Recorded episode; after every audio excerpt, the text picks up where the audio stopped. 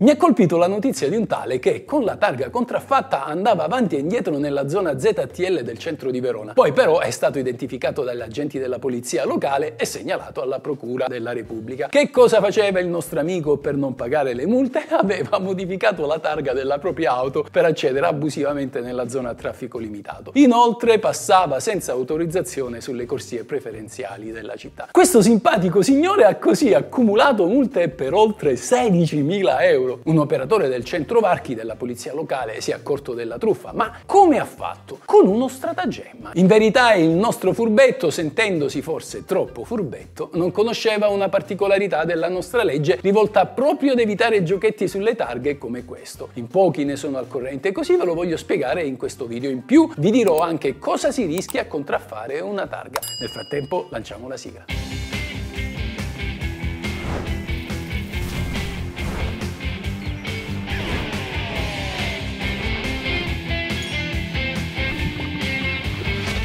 È la legge. Vi dicevo di questo tizio che in pratica ha contraffatto la propria targa, ma la sua ignoranza sulla legge gli è costata cara, è caduto in un tranello. La targa infatti presentava una vistosa anomalia, la lettera J era stata sostituita dalla U. Peccato però che la norma sull'utilizzo delle lettere dell'alfabeto per identificare le targhe italiane escluda le vocali O, U e I, oltre alla consonante Q, poiché potrebbero essere facilmente confuse con altre lettere. La legge ne sa sempre una in più del furbetto. A quel punto gli agenti del reparto motorizzato hanno provveduto a inserire il codice della targa alterata all'interno del sistema Giano che permette di incrociare le banche dati riuscendo a rintracciare così il criminale. Quest'ultimo è stato così segnalato alla procura per i reati di falsità ideologica immateriale e uso di atto falso. Il sistema Giano ossia gestione informatica, accertamenti, nuclei operativi, è in dotazione ad alcuni corpi di polizia. Si tratta di uno strumento che permette di accertare immediatamente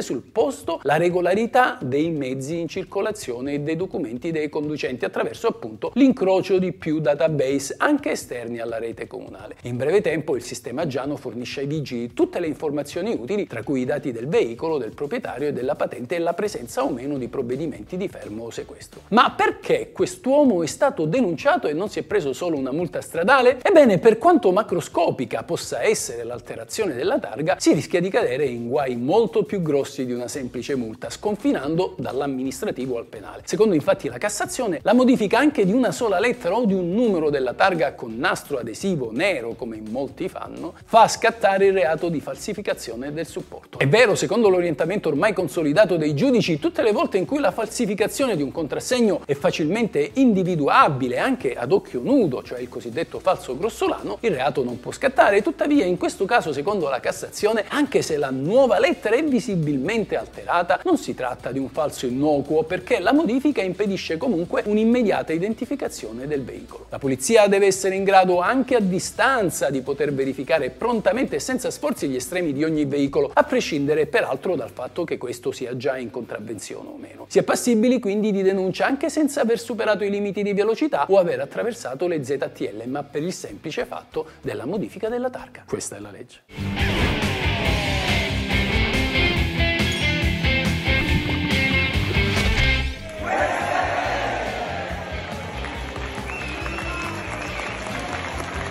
Ciao amici, se vi interessa sapere cosa dice la legge, come va interpretata, cosa si può fare e cosa non si può fare, il tutto in un linguaggio semplice ed accessibile a tutti, iscrivetevi al mio canale, questa è la vera legge.